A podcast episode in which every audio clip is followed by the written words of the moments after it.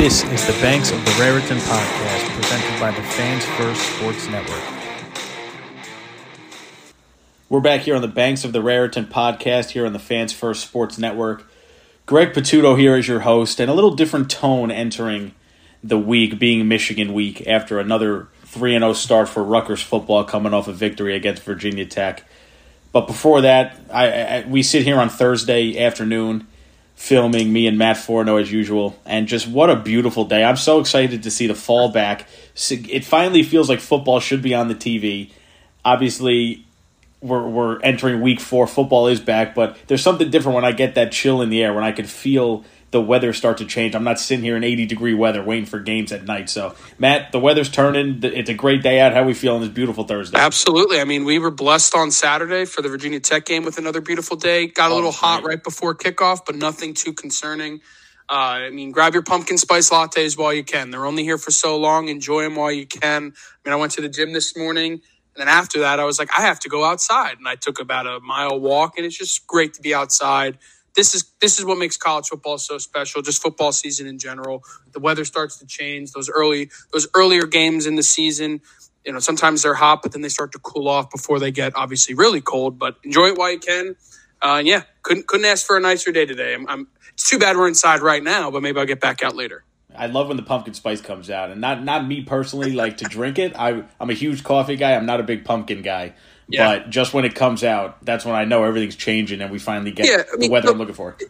The fall is my favorite season. I oh, love oh, like it's and it's really like when you have you know December and the holiday season we'll call it, you know, obviously gets dominated in December and right after Thanksgiving. Thanksgiving gets completely overlooked, which it shouldn't. It's a great holiday. But you know, I don't hate when they start rolling out the pumpkins or just the pumpkin spice themes in August now because I just love it so much. I love the fall. I want it to last forever. So I'm I'm a I'm a I'm a fall truther. Can't wait for the leaves start to change. Maybe, maybe I'll get up to Maine to see it in person. Who knows? But yeah, happy to be here. Happy for the weather to be nice, and obviously happy to talk Rutgers football. I love the Thanksgiving plug because that's my favorite holiday. It's lazy yeah. of people. It's lazy of people to go right from Halloween to Christmas. You got to include Thanksgiving in there. And yes. again, we have a big game. You know, a big game for Rutgers not a big game in the eyes of the nation. I think that's fair to say, and it, it's an opportunity. But I will say this: speaking to Rutgers fans, trying not to be so negative. So I'll put it this way: take what you get when you watch this game. Talk about it after. You know, go into this game with no expectations. I know, and we're gonna break it down even further, Matt, especially about the history. The past couple years, people might go in thinking that you know the impossible might happen, something crazy might happen, and it's good to be hopeful, but go in with low expectations and, and then talk about the game after. Because if Rutgers keeps it close, I'm not a moral victory person. I think it's it's a little weak in certain spots. This is not one of those spots. If Rutgers goes in this game, competes, keeps it close, I'm not saying within a score, but you know within two scores, something like that, you, and, and the offense continues to look good, and the defense continues to look good I think there's you come away feeling good about this game and feeling good about where the season might go. Completely agree. Uh, I, I am going to be honest. I'm I maybe I'm happy that we're doing this podcast because for the past two days I've consumed way too much Michigan content. My YouTube algorithm is literally all Michigan podcasts right now because this has been a team that hasn't. Pl- I think Rutgers has played better competition than than Michigan has so far, especially with both teams having their first three games at home, Michigan with their first four games at home. Uh, obviously, keep in mind Jim Harbaugh is returning, and I yep, do yep. think that is something that really needs to be uh, taken into consideration. Um, I, I, think he is a great coach, probably the best coach in the Big Ten. I do think, though, I was listening to a podcast. They were saying that it, it, was this college football with Sam. If you ever listen to his videos, he breaks down like all of the positional uh, advantages and also the coaching advantages. And he and to quote him, he said Michigan has a superior coaching staff. I definitely don't agree with that. I think they have probably a better coaching staff, sure, just based off of what they've done with their players and how they recruit and perform. However, obviously Jim Harbaugh, you lose your head coach, that's a problem. If Greg Schiano wasn't on the sideline, I'm worried. However, they have they have not looked like Michigan should look playing against ECU, um, UNLV, and then Bowling Green all at home. At times, they've looked sloppy. They haven't dominated the trenches like we've seen them do, like against Ohio State. They played better against Ohio State last year than they did these three pat the, the games that they just played these past three weeks. So if if you do have this superior coaching staff, better defense coordinator, better offensive coordinator, I think you put a better product on the field. Now, that's a lot easier said than done when the head coach isn't there, but I think it's important for Rutgers fans to remember that the staff that Schiano has put together is extremely competent, and I trust them here. Now, the reason I said I'm happy we're doing the podcast is almost I need to vocalize these things how I'm feeling because I'm going into this game pretty optimistic. I think that when it the line opened up at 31 and a half. Yeah. Yeah, which is just ridiculous. That was what the line was for I think ECU. It might have been more than that. But either way, like Rutgers is a improved team, and three like, it just blows my mind that the line was that large. And obviously, the betters reacted immediately, and it moved seven points to twenty four points. Or Rutgers a twenty four point underdog. Do I think Rutgers should be uh, a multi score underdog in this game? Yes, I do think three three and a half scores. I guess we can call it. It's three scores, uh, three touchdowns and a field goal. I think that's pretty high.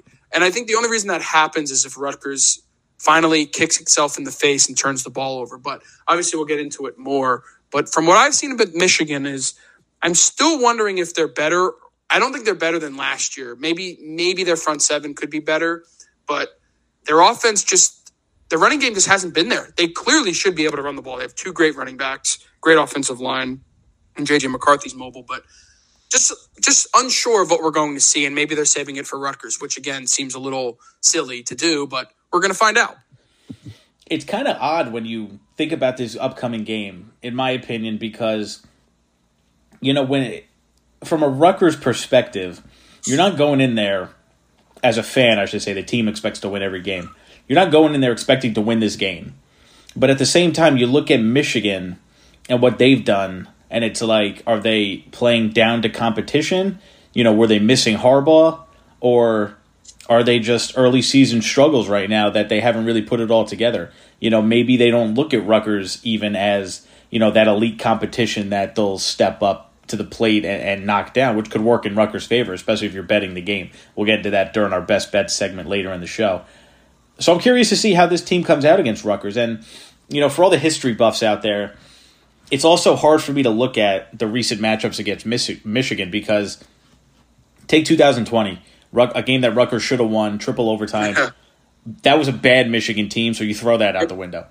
2021 was the only fair uh, measuring stick because Michigan was on the way up, not as good as they were now. Rutgers was there. They had the ball down a score in the fourth quarter with a chance. I think Rutgers is a better team. Michigan's obviously a better team than that matchup.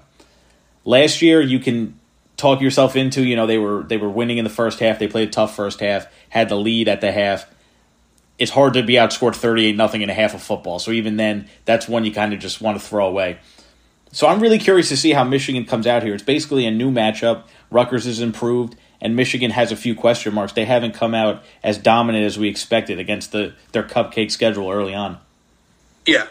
Uh, obviously, if you're listening to this, you're familiar with how Rutgers has performed against Michigan. And like you said, that 2021 game was a, I mean, it was the best feeling I felt. It was the best way I felt after a loss probably besides like the 2017 Washington game when we lost. Like we lost, but I was like, hey, this team looked okay, and they did in 2021. They they really did, they really competed. If it wasn't for uh, that final drive fumble by Noah Vedral, who knows what happens? I still probably think we end up losing, but any case, they completely 100 percent stats back it up. Eye test outplayed Michigan in that second half of football. Yep. Uh, and why were they able to do that? They were able to limit the run, and that's where Michigan just hasn't dominated in these last games. And I think that's where you should dominate if you're down your head coach, simply running the football. I think it's just easier to do. There's less thinking.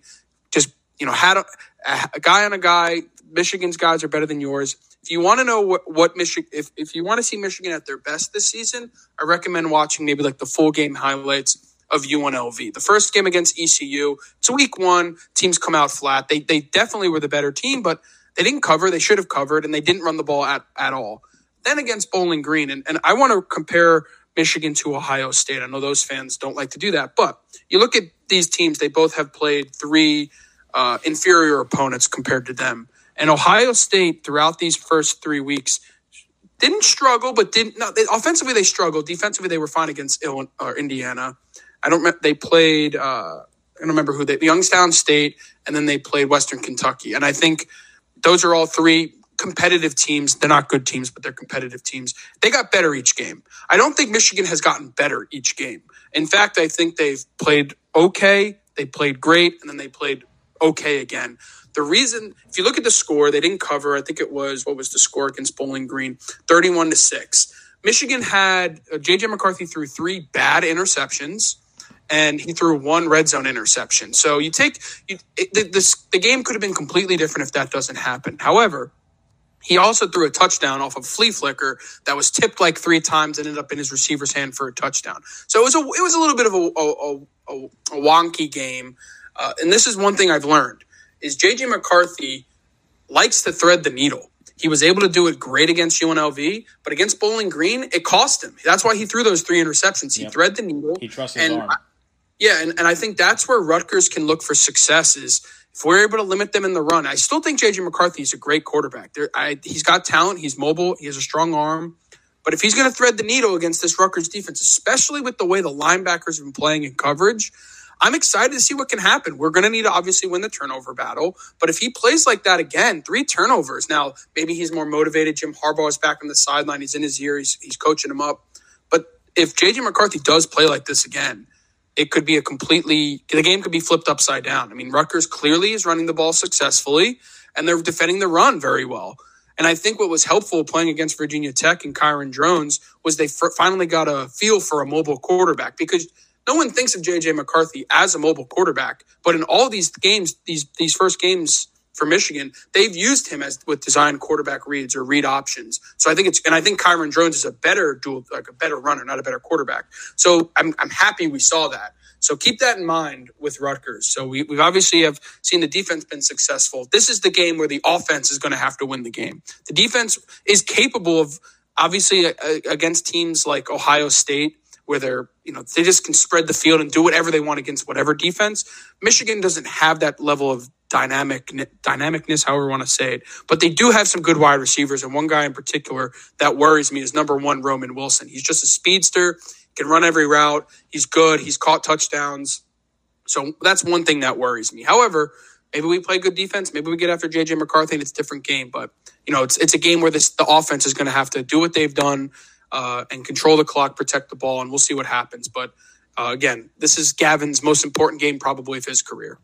Yeah, you look at the secondary of Rutgers, and I think that's going to be the, the key factor in this game against J.J. McCarthy and these wide receivers. You mentioned Roman Wilson, you know, he's got six touchdowns. He's not even the team's leading receiver with Cornelius Johnson right there. The two are neck and neck. They have good receivers, not great receivers like they've had in the past. They're good receivers, but the matchup with the secondary is going to be interesting because Rutgers secondary's been, you know, they've had their lumps at times. They haven't been the strength of this defense. That's obviously up front. So I think because of that, I think Rutgers can compete in the trenches. That's not saying win the battle in the trenches because on both sides, Michigan is just the talent gap is so wide right now, obviously. So I'm not saying win in the trenches, but they can compete. I'm not worried about the linebackers in this game. You know, they're big game players. They should show up.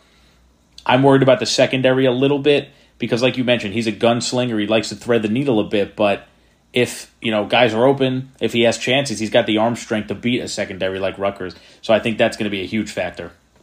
Yeah, I mean, look at uh, I think the strongest passer we went up against this year, and this probably the best. I mean, maybe Virginia Tech didn't didn't have some injuries, but uh, EJ Warner like he completed some yeah, really great passes. So obviously, JJ McCarthy, I'm going to say is better than him. Uh, and he has better receivers and a better offensive line. Like EJ Warner needed to get the ball out fast against Rutgers. Uh, JJ McCarthy's going to have some more time in the pocket. I think that goes without saying. So when you look at the the Rutgers offense, though, they're going up, up against without question. Probably depending on how Ohio State's defense shakes out, I think they're they are very good. Either this either the first, it, it's a top three defense they're playing on their schedule this year. I think that goes without saying. Probably right. could arguably be number one. Penn State. Their front seven very their front their front seven's very talented. They return a lot of guys.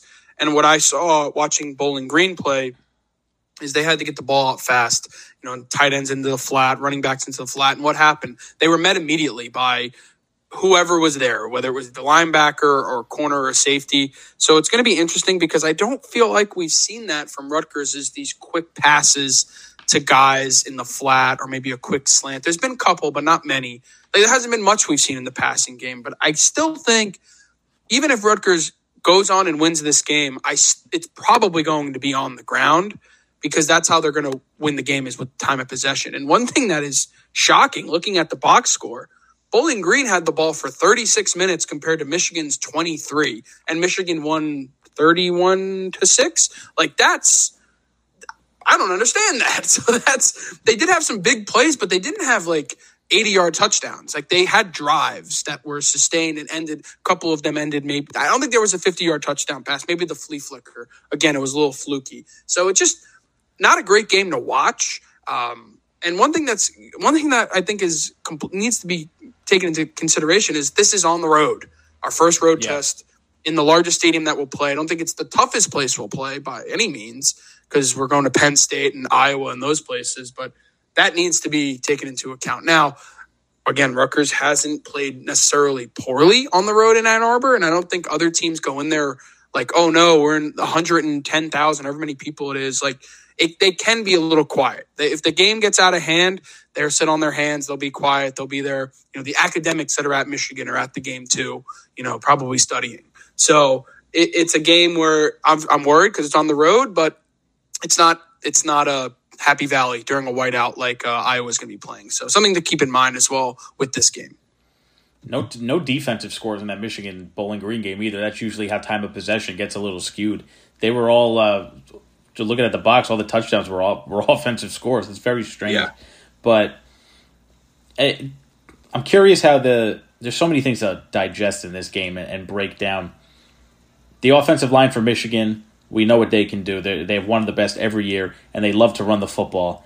Can Rutgers stop it? A and can they get to JJ McCarthy?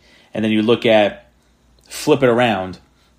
Can Rutgers offensive line protect you know the big boys coming from Michigan? We've talked for years and years, not even just this season, years about the question mark that is the Rutgers offensive line.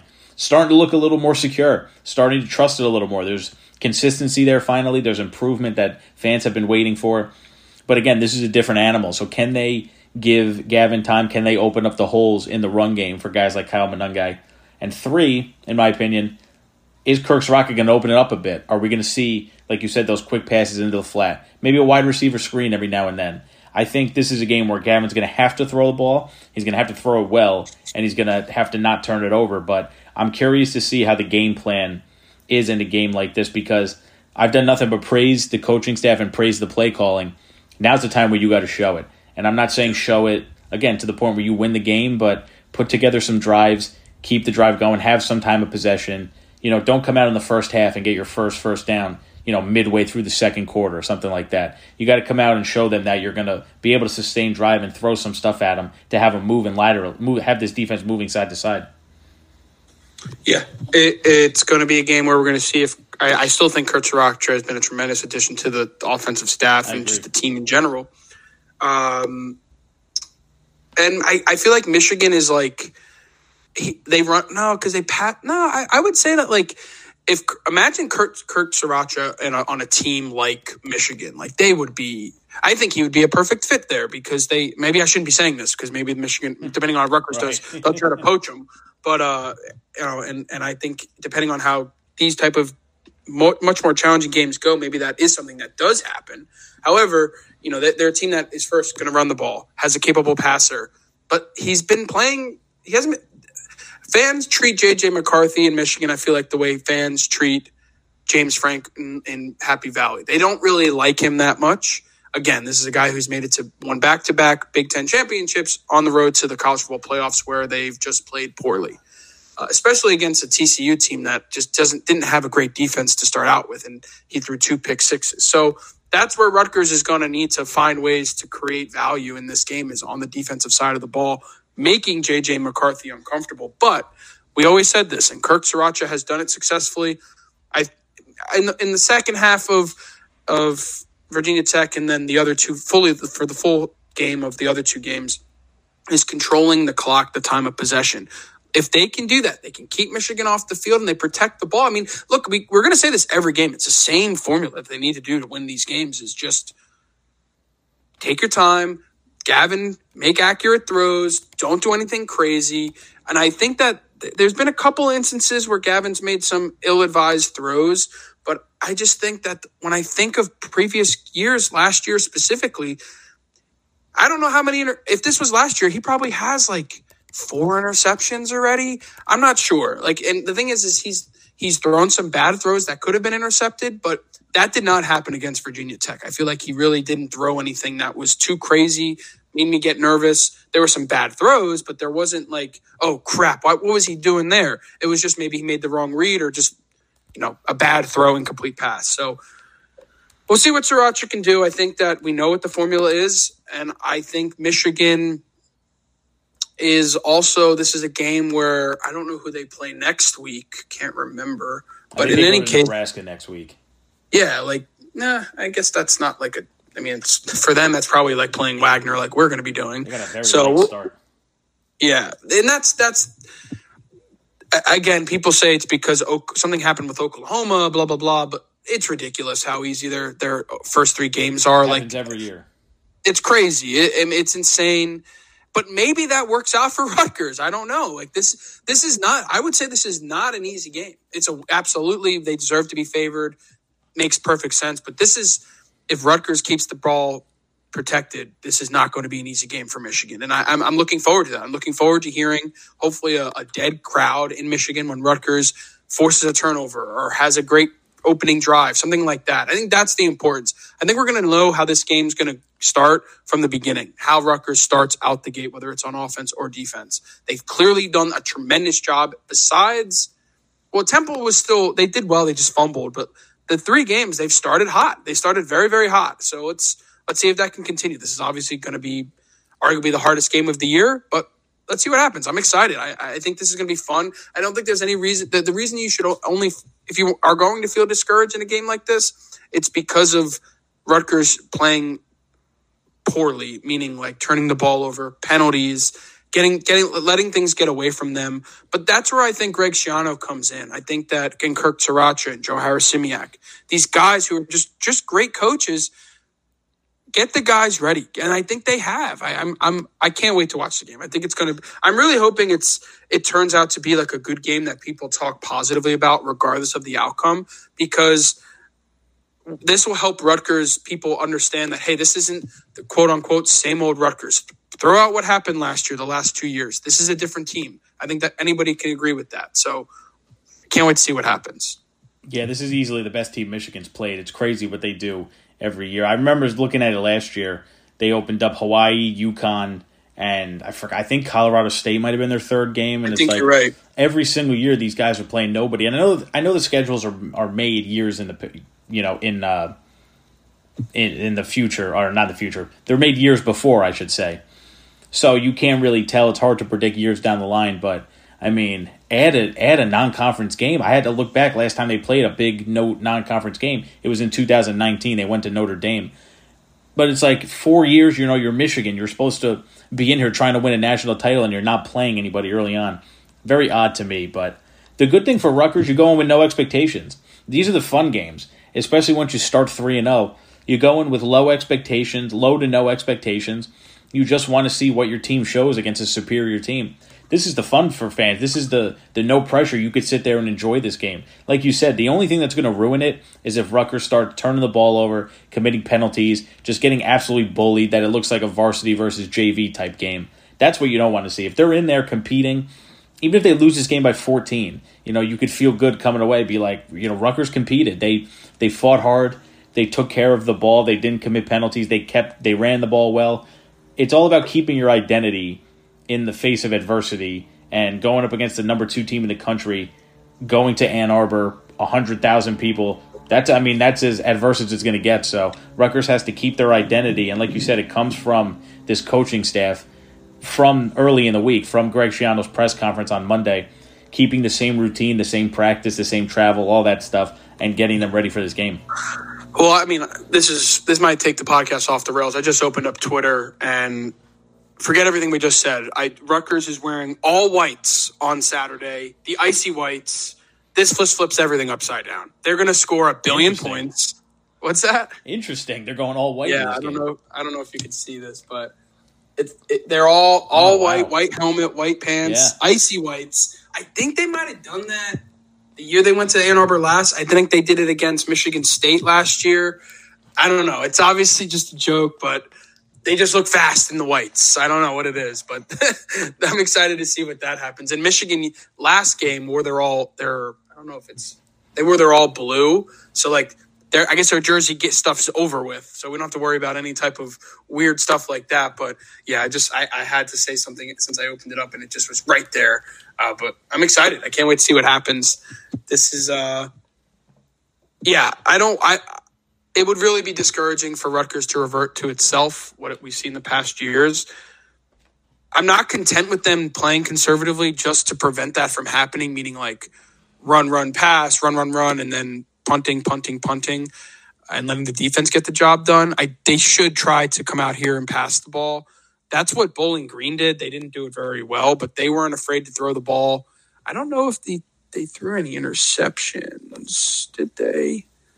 Uh, in any case, I'm excited to see what happens. And and I, this is a game I've wrote about it the past three weeks. I've done like a, a, questions and answers series on on the banks.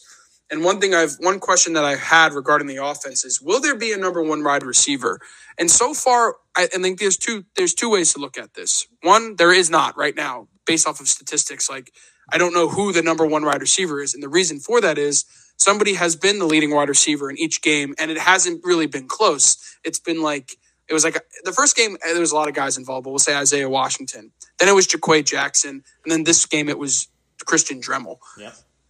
So that's not great because we don't have that go-to guy. However, we have a lot of guys contributing in the passing game, albeit minimally, not not a lot. Not we don't have a hundred yard receiver yet, but a lot of guys are getting involved. We're not throwing the ball to Johnny Langan. Again, want to see the tight ends involved, but it's good that the receivers are the ones that are the leading catchers each game. It's just very small, very minimally. Now, maybe Aaron Young comes back and maybe we mentioned like open up opening up the passing game with some screen passes. That's something Rutgers hasn't shown. Any type Not of like all. quick quick hitches, wide receiver screens, which I'm which makes me excited because I, I there's one thing this team's done well from the wide receiver position, and it's block. I posted that video highlighting Johnny Langan as a great run blocker.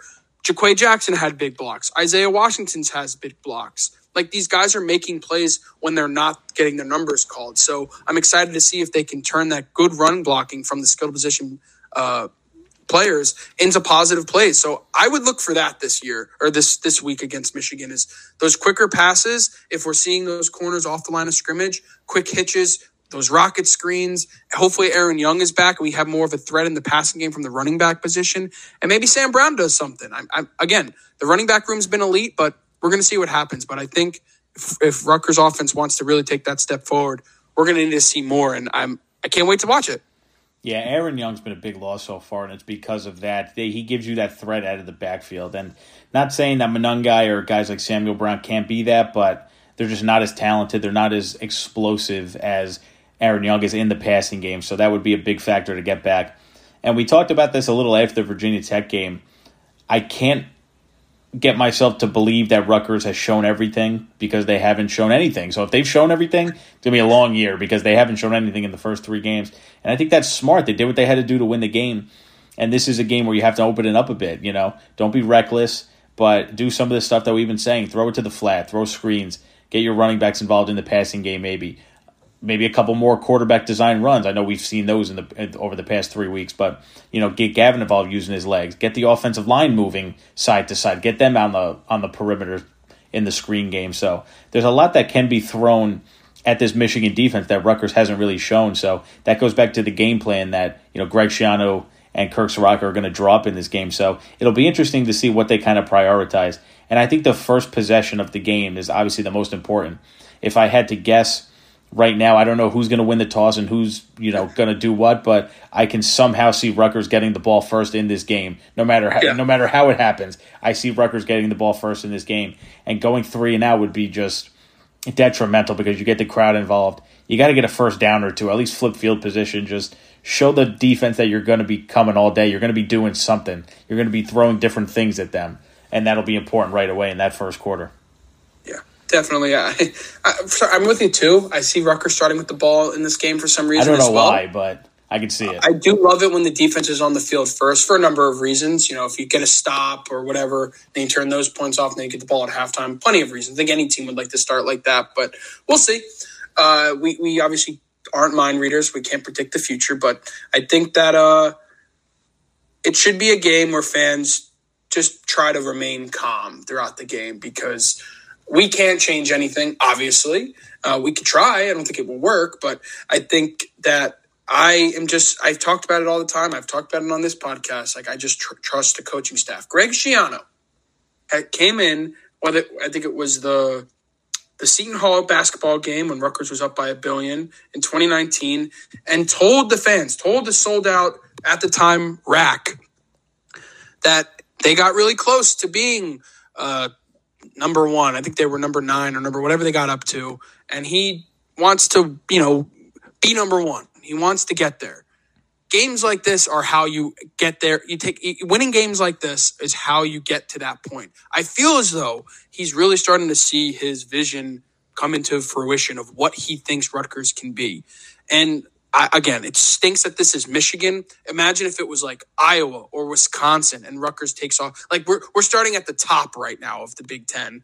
Obviously, we started with the bottom, I guess, but we we're, we're I'm going to consider this the first real Big Ten game of the season if Rutgers is somehow able to pull off the miraculous win, it's not only going to be, in my opinion, the biggest win in Rutgers athletics history, it'll be the biggest college football win of the season. Obviously, Texas went to Alabama, but they're a ranked team and they, they have good players. If Rutgers does this, this is going to, I don't know where, obviously, the pandemonium in Piscataway is a historic moment, and I love watching those highlights.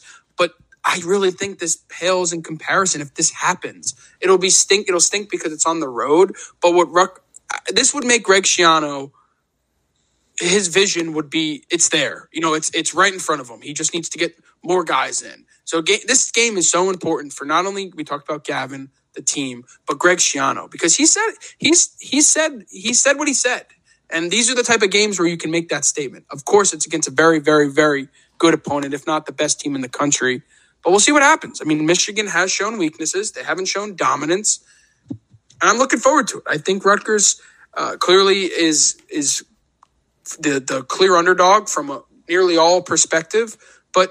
The, the Rutgers defense has shown me one thing, and they're going to fight. They continue to tackle well and, and, and limit Blake Corum and Donovan Edwards at the line of scrimmage. I think Rutgers fans will have a lot to be excited about. Obviously, I digressed there. I went on a tangent, but just keep that in mind. What Greg Schiano has said he didn't come here just to get a paycheck. You know, he's been working his ass off. He says he pretty much only sees his team, the staff, and uh, the reporters and, and his and his family. He's all in, and we should be all in too. So I can't wait. We're going to take a short break here before we get to our best bets of the week for this coming slate in college football. And Rutgers you mentioned before the line movement in this game has been crazy. They opened up as 30. I think I saw 30 and a half when it originally opened up. You knew that was going to come down because there was going to be yeah. money on Rutgers the way that it's looked. I wish I got it at 30 and a half. That would have been a safe one to look at, but and we're going to dive into that more as we get into our best bet segment into the Rutgers game. Obviously, we pick a Rutgers game every week and five of the other games that we like across the country. And this might be our best slate to look at oh, yeah. thus far. This is a loaded slate. There's great games all over the board. Looking back to last week, I had my best week at five and one, including a, a, including a win in Rutgers. Um, the Rutgers first half, we both had that one minus three. That was an easy one. I took Memphis on Friday night minus 14. That was a huge loss. Memphis is not yep. good for anybody out there. They just look terrible against a bad Navy team. Iowa State, Ohio under, Colorado team total over. Thank God for that double overtime there. That or else that one wouldn't have hit. Washington, a huge win over Michigan State. They're just in shambles right now. Yep. And West Virginia minus one. They I think that game was 17-6. That just we talked about Phil Jurkovec too. I don't know where it came out that he was an NFL quarterback, but this he scored six it points. Makes me want to bash my head in. Just everywhere he's going, they've stunk. Yeah, they've stunk. Yeah, they've just he, they've been bad. Yeah, they've been bad, and um, I don't know if you have yours right in front of you, but your picks from last week right in front of you. But you were two and four last week. 13, Worst week of the year. Thirteen and eight on the season. Again, the Rutgers win and the Washington team total over. We were all over Washington and all over the Rutgers first half.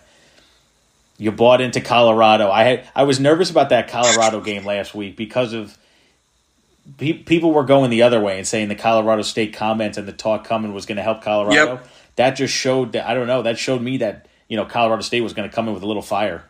Yeah, I mean Colorado. We, we I've talked about it. Like they don't have the guys uh, up front in the trenches that are going to help you cover those type of spreads. Which is you know we'll get into the game against uh, Oregon, but I mean, how do you go from a 22 and a half point underdog to your in-state rival, or I'm sorry, favorite to a 21 point underdog on the road in conference? So you know, it's fine. I, I am still a Colorado guy. I'm very happy to see what what uh they were able to do. But when you lose Tra- Travis Hunter, one of the best players in the country, if not the best player in the country, you still have Shedeur Sanders. But yeah, I, I what was most disappointing though for me was just the Florida State. I, w- I was so convinced. I didn't know it was a red bandana game. I guess I should have done my research. That's the big Boston College thing. I didn't know that. But I was proud about my Washington team total over 36 and a half. I think they covered that in like the first half. Yeah. uh, they, they really pummeled uh, Michigan State on the road. And that's why I'm, the Huskies are my team this year, I think. I'm really excited for them. I was close on the under for Duke Northwestern. Western Michigan just didn't cover. They were close. TCU Houston over wasn't close. And then, of course, FSU. I just, it was bad. It was a bad week for me. Wasn't happy about that. But, uh, yeah, I at least I had Rutgers. That's that that was something I can hang my hat on. And honestly, my initial pick was the over of the first half. That also would have hit. Rutgers yeah, covered that right. themselves. Uh, so you know, I what I need to do is is also not get carried away and start betting on all these other games that I don't like. I'm not focused on. But this week I actually did a not a little bit of research, but it's a tougher slate, but it's great games. So either way, like whether it's you you lose your bet or not, these games should be fun to watch. Important matchups pivotal matchups and things that can really shake up college football because there's there's some top 10 matchups, there's ranked matchups, uh, conference games are kicking in. It, it just should be fun. I still think it's a tougher week to pick. Regardless, I'm excited to get into it. Yeah, so we're gonna dive right into it. Again, I'm 15 and six on the year, three and zero in Rutgers. Matt at 13 and eight, three and zero in Rutgers games as well. So we're seeing Rutgers well, and as good of a slate that it is, I'm gonna I'm gonna talk for 30 seconds on one of the uglier games we'll see, and that's Wisconsin Purdue. Just such a bad game. Wisconsin's disappointing. Yep. Purdue, Purdue's in that transition period. The over under set at 54. I think that's a little high, so it makes me nervous that it's at 54 because Vegas always knows better than we do. But I don't see a reason that that game should go over, so I would lean under in that game. I could change my mind by tomorrow, of course, but as I'm sitting here now, I think that 54, I would take the under in that one. I think one thing that's important to keep in mind is this isn't the Wisconsin. Like when you think Wisconsin, they're they're running the ball. They are. Uh, they have a more of a gunslinger in Tanner Mordecai at quarterback, but their defense isn't playing at Wisconsin's level. In years, they're that they were the number one defense in the country, and it was like them and Iowa, and it wasn't close who was next. So I, I would be you you were did you say over there or you said under? Under. You said there. under, right? I would lean under there. I I think the last time I bet on uh, Wisconsin, I actually hit on the over, but again, not a, it's just not a game I'm interested in watching. No, but ugly game. It's lucky it's on game. Friday night that people might be able to watch it on a Friday. Yeah, night. yeah. Um, I, I, mean, uh, another game that I'm actually interested. In, I, I, I a small wager on it. Is the game tonight? Actually, Georgia State, Coastal Carolina. Georgia State six and a half point underdog in. Uh, I forget where the Coastal Carolina plays, but you know the Coastal wherever that is. Um, I, I do think I'm I, I am siding with Georgia State here plus six and a half, and I sprinkled the money line plus two ten a little. I, and I, I, think I even hit the under a little. I just oh no, I didn't. I didn't touch the under. Just think Georgia State they've done well. I think they they beat. I think they beat UConn. That doesn't say much, but Coastal Carolina they lost their head coach Jamey Chadwell to Liberty, I believe. Grayson McCall is still a good quarterback. He's just regressed a little, but Georgia State's just got the job done, and I think that's a big spread. And the last time I bet Coastal Carolina on like a weekday. They didn't cover against App State, so I remember that.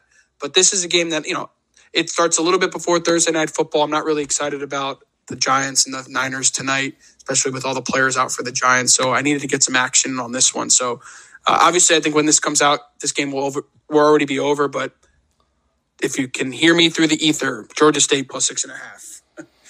Diving into games that more people care about, that twelve o'clock while everybody's watching Rutgers on Saturday, Florida State goes to Clemson, and just two teams that I feel like we don't have a good gauge on yet.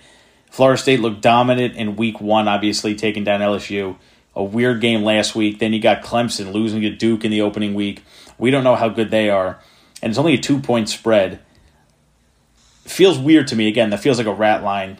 I don't know which way I would even go there. If I had to bet one way or the other, I, I would personally take a chance on Clemson. I think that line is screaming for you to take Florida State, which is always yep. a red flag in my mind. But again, not a game that I'll probably personally be betting because it's at 12 o'clock. But, and we'll be watching Rutgers. That'll be a game if I was watching, I would be betting on. But if, if, I had to, and, and because it's one of the big games, we should have mentioned it, I would probably lean Clemson, Clemson in that game. Yeah, I, I, think this line tells me two things. One, it's Clemson at home. That's a that's a hostile place to go for yeah, sure, hundred percent. Um, it is a noon game, so less less. If it was a night game, like it might be even like a pick 'em, to be honest. However, I think this game might be more of a function of Florida State just struggling uh, on the road in in Chestnut Hill at Boston College. I think if they win that game or they cover that game, maybe we're looking at four or five points. Florida State covered. The reason that I'm I'm siding with Florida State here minus two and a half is uh, Cade Klubnik, the Clemson quarterback. I don't want to say he's looked bad. He just hasn't looked like that five star top. I don't know if he's top ten or not quarterback that he's been. He hasn't looked like Trevor Lawrence. He hasn't looked like Deshaun Watson. I don't know. I feel like DJ might have has DJ Uiagalelei has looked was looked better when he was down in, in, in Clemson and and they don't have the receivers that they've had in the past. They're relying on like shorter, speedy, speedier wide receivers. They don't have Justyn Ross or uh, Tee Higgins, those guys, Mike Williams, and Will Shipley's good. He's a good running back, but he's I almost feel like he's almost like an off-brand. No disrespect to you, Travis Etienne. And they got their defensive line is phenomenal. Their offensive line has struggled, but then their secondary just hasn't been great. Florida State, on the other hand, they have one of the best def- defensive ends in the country. I like Travis or uh, Jordan Travis. I think they have a better running back. Johnny Wilson and Noah Coleman or Col- whatever Coleman on number four on Florida State is. I think they're just better offensively. And Clemson is struggling in the red zone. They struggled against Duke. I think this is a better defense than Duke. Uh, so I just think Florida State is better right now. But I do think Dabo Swinney is a better head coach than uh, Mike Norvell. I do think that's for sure. Uh, Dabo's done a great job, but Clemson is an example of a team that hasn't bought into where college football is right now. They haven't bought into them the transfer portal, NIL. Like they need to get in with it, or they're going to get left behind. Uh, and Florida State's kind of on the other hand, where they are bringing in transfer players. So that's where I'm leaning with Florida State. Awesome game. I wish it was like in the 3:30 slate, uh, but in any case, a game that you should watch if you aren't watching Rutgers or if you have two TVs. We're going to talk about two more before we go into our picks of the week. This is one of those where we just got to talk about games because there's so many good ones. Alabama, Ole Miss. There's a huge, huge overreaction right now, and it might not be an mm-hmm. overreaction, but there's a huge overreaction to Alabama losing to Texas, obviously, and then what they did last week against South Florida. Tyler Buchner, I believe, played that game, so that's why they did what they did against South Florida. He's just not good. We saw that at Notre Dame. He came over with um, Rees, obviously Tommy Rees, to Alabama. He's just not good. They're going back to Jalen Milroe. I don't know if that means good things, but I do know that Ole Miss is going to come ready for this game. Lane Kiffin, an old Saban uh, coordinator. Another game that I just I might stay away from. I feel like yeah. these are just the big games. I don't like any of these lines, but Bama is a six and a half point favorite. Do we think that's a a respect thing for Alabama, or do we think that Vegas saying they're going to bounce back in this game? I, I, to me, I look at that and you know, at first I saw it and I was like, "Give me Ole Miss with the points. Give me that. Give me that. Give me that." And then I remember when is the last time Nick Saban lost two games in a row? Like, and they're at home. The game against USF was ridiculous. I mean that that score they should not have scored that touchdown at the end of the game. That was bull. The game should have ended ten to three, and we should have been like, "Holy crap! Alabama stinks. Uh, and that was a game they probably went down to South Florida so that the recruits in that area could just stay home and go to the game. Yeah. I don't know how you feel if you're an Alabama potential recruit watching that.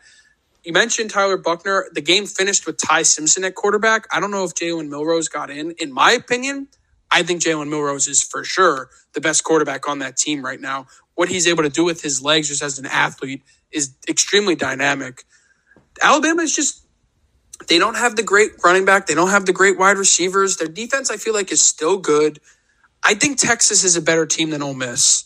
And Texas was, I don't remember what the line was there, but seven points, I think, is is fair, I think, in this game.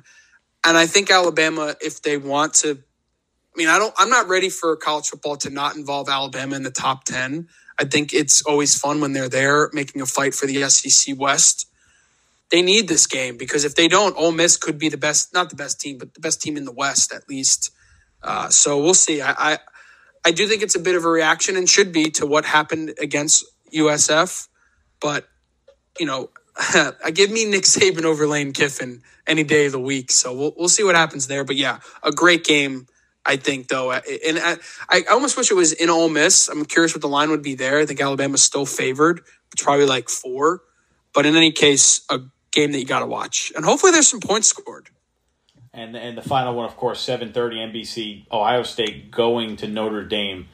Best game of of the week, easily could be one of the games of the year. It was a great one last year. Well, it was supposed to be a great one last year. It turned out to be really ugly last year. Notre Dame getting three at home. Again, a little bit of a respect thing for Ohio State. I like this Notre Dame team, and I'm not traditionally a Notre Dame lover. I don't like the hype they get every year. I don't like how they're in the playoff at times or in the national title game back in 2012 and just get their doors blown off.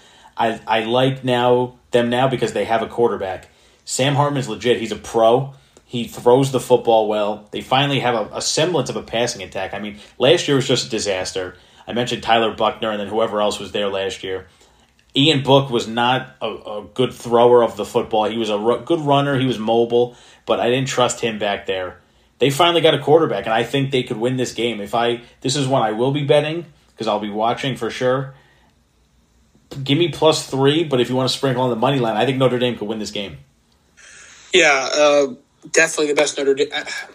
Again, I feel like I don't want to overreact here because they started the year what against Navy, and when you have an entire summer to compare to prepare for the triple option, you're going to shut it down, and they did, and their offense played great.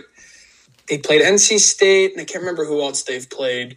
Uh, but Ohio State, again, I mentioned this when we were talking Michigan, has improved each game, and they scored like 63 points against Western Kentucky, albeit at home. Kyle McCord finally announced as like the starter, and I think that mattered a lot. We're seeing Marvin Harrison do his thing. We're seeing TreVeyon Henderson finally reemerge in the running back game. But what Notre Dame has is, you know, Audric Estime. Now he is a leading rusher because he did play in Week Zero, but he's phenomenal. He's a Jersey guy. I'm always rooting for the Jersey guys. Uh, but Ohio State's defense is good. Their front seven is good. They have arguably the best group of pass rushers in the country. I'm curious if Notre Dame's offensive line, who's always good, they have probably one of the best, if not the best, offensive tackles. Or uh, forget what his name is, but he's phenomenal. I'm just not sure if Notre Dame's defense is going to be able to contain Ohio State. Ohio State has the capability of scoring in three plays uh, against anybody. So I'm curious to see what happens there. I don't have a pick on this just yet.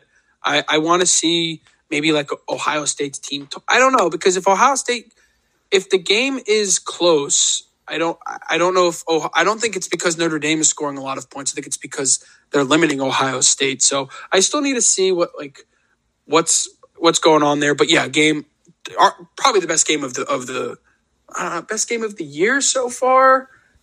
No, I mean Texas Alabama was good, but this is two top ten games. This is the most important game for Notre Dame in I don't know how many years. I truly don't know how many years it's been. Uh, they've made it to the college football playoffs obviously twice, but this is the game. I don't think they've beat Ohio State since like the 30s. Uh, this is the biggest game of the year, our biggest game in the last probably 10 years for them. If they want to be respected as what they are as Notre Dame, they have to win this game. So we'll see what happens, especially at home.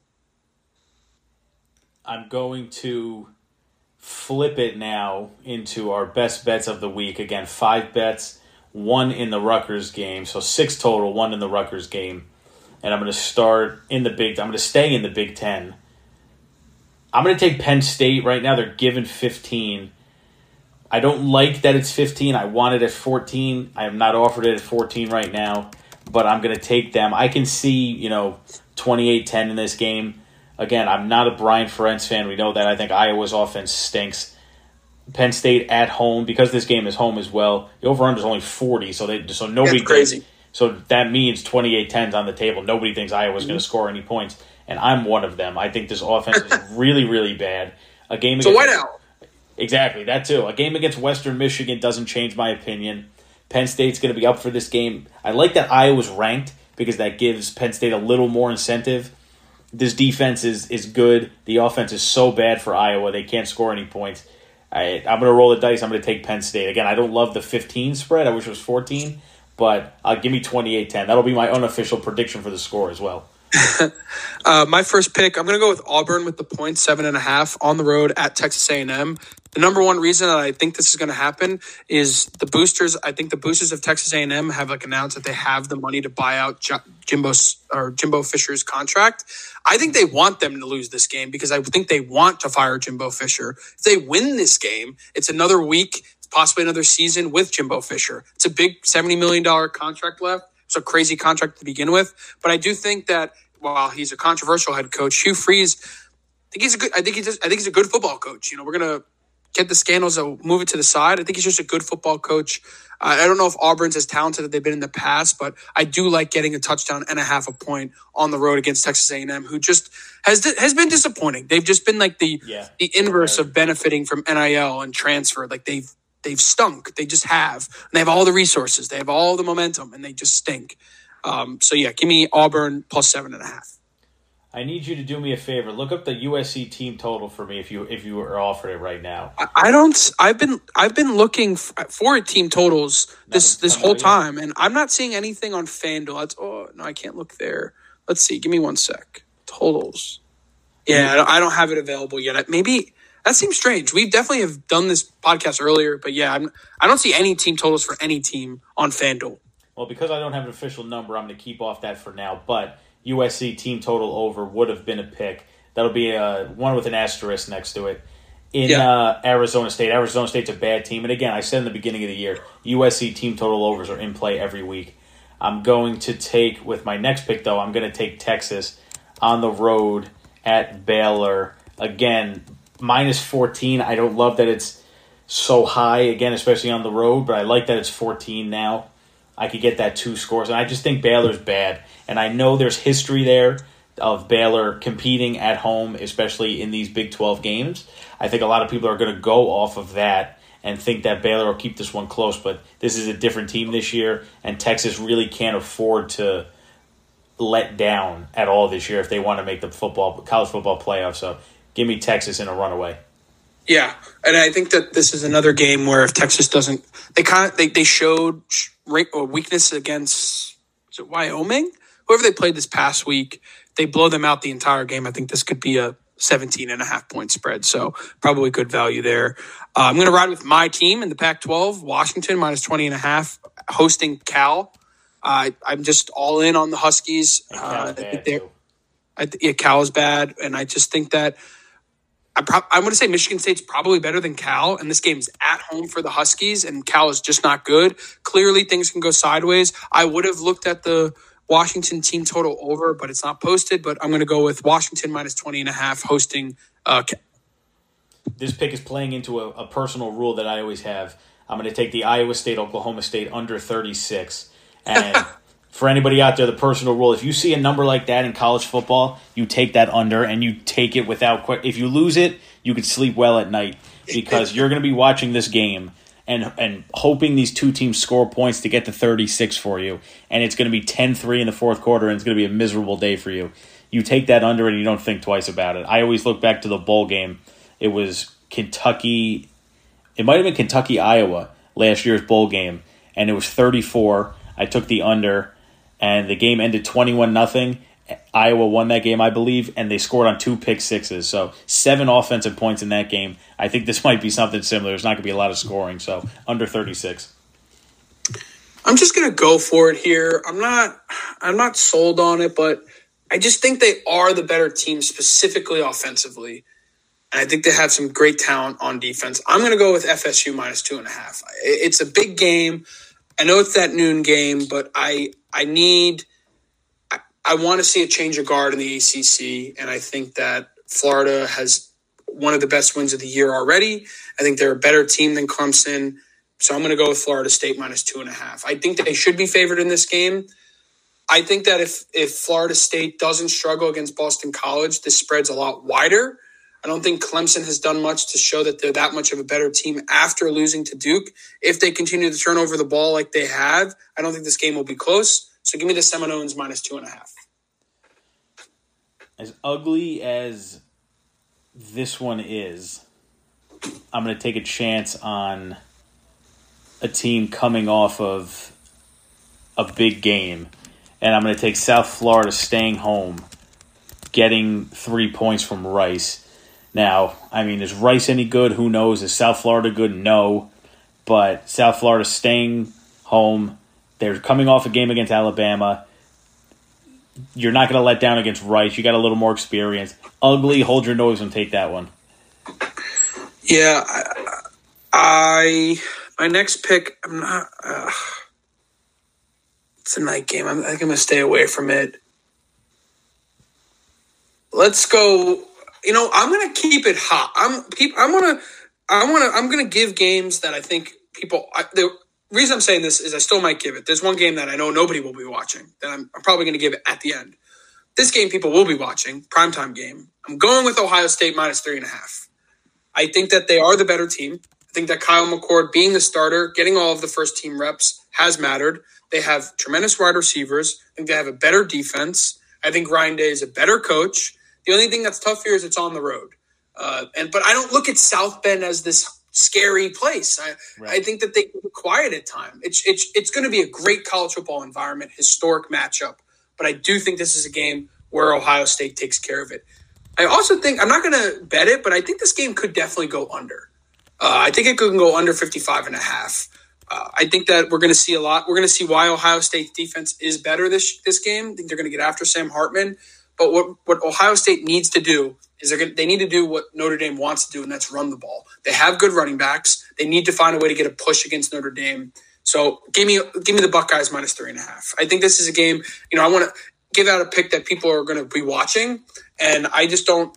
I think that Ohio State has the possibility to be up at halftime, like 21 10, I would say. My final pick the Oregon State Washington State game is very interesting to me. Such a tough place to go play. Agreed. Washington State is such a tough place to go play. I, I'm not confident I believe in Oregon State just yet. They're up to 14, they're minus three in this game. I would lean Washington State, but what I'm going to do is take the over 58 and a half. I think there's going to be this is going to be a game where there's some points scored. I know Oregon State doesn't play with a ton of pace, but Washington State that just it's an over stadium. They're an over team. I don't care how many years ago it was that they they created that reputation with Gardner Minshew. Still feels like that. I'm going to ride with it. It does. No, you're absolutely right. I completely agree with you. When I think Washington State, I think Mike Leach. I think Gardner Minshew.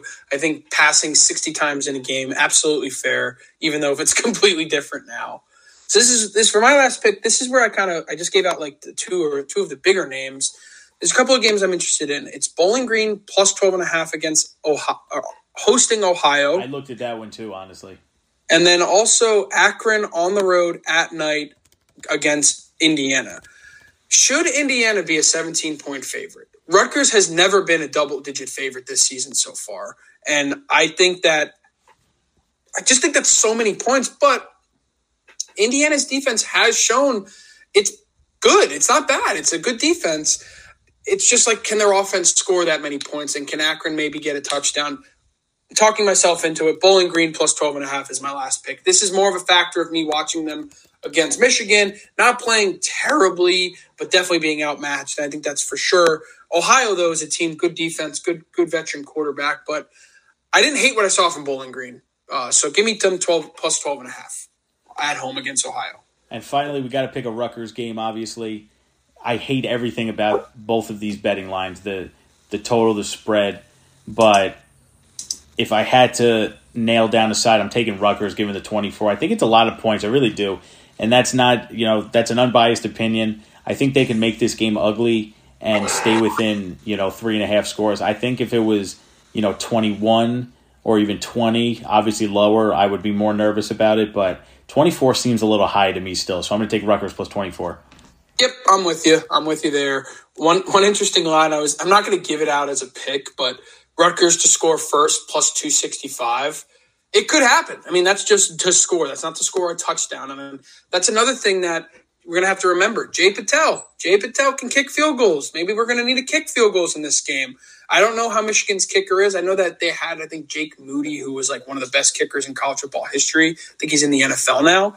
Uh, but yeah, I think that that's another thing. That's the only other bet that I'm able to see on this site that I'm looking because I can't see Rutgers on FanDuel. Uh, the, the, yeah, I think this game could easily go under uh, 44 points. But when you tell me that the the like this has a it's just crazy that what, what the Penn State over under is being 40 and a half. I think that's like shocking to me, but it makes sense that they're playing Iowa. So yeah, I uh, definitely think Rutgers plus 24. I, I wouldn't feel comfortable taking Michigan minus 24. What's strange to me is it, it got to this point and it hasn't moved. It, it started so high and it's stuck here. So maybe they, I don't, I don't know. I just feel like that doesn't happen often. And it's happened a couple of times with Rutgers now. What was the opening of the Virginia Tech line? It was like three and it moved all the way up to seven, I think, yeah. at one point. Yeah, big movement um, there too. Yeah, but just keep this in mind. Like Indiana, seventeen point favorite at home against Akron. Michigan minus 24 and a half hosting Rutgers. Like, I don't understand that line for Indiana. Keep an eye on that. It might move, but just keep an eye on that line. I know we're talking Rutgers, but Rutgers plus 24 is my pick. Well, that's all we got for you today. Every Rutgers fans, enjoy the weekend. This is a different enjoyment, maybe. This is a one that you might get some hope depending how Rutgers plays. But this is a weekend with no pressure. You don't have to worry about going and losing a tough game like you would have the first three weeks. Rutgers is three and zero. Oh. Wagner coming in next week, so four and one is a realistic possibility. So hey, Rutgers, go shock the world. Play, be competitive, and you know do something that fans could be excited about. So everybody enjoy the game this weekend. Yep, can't wait. Go Rutgers.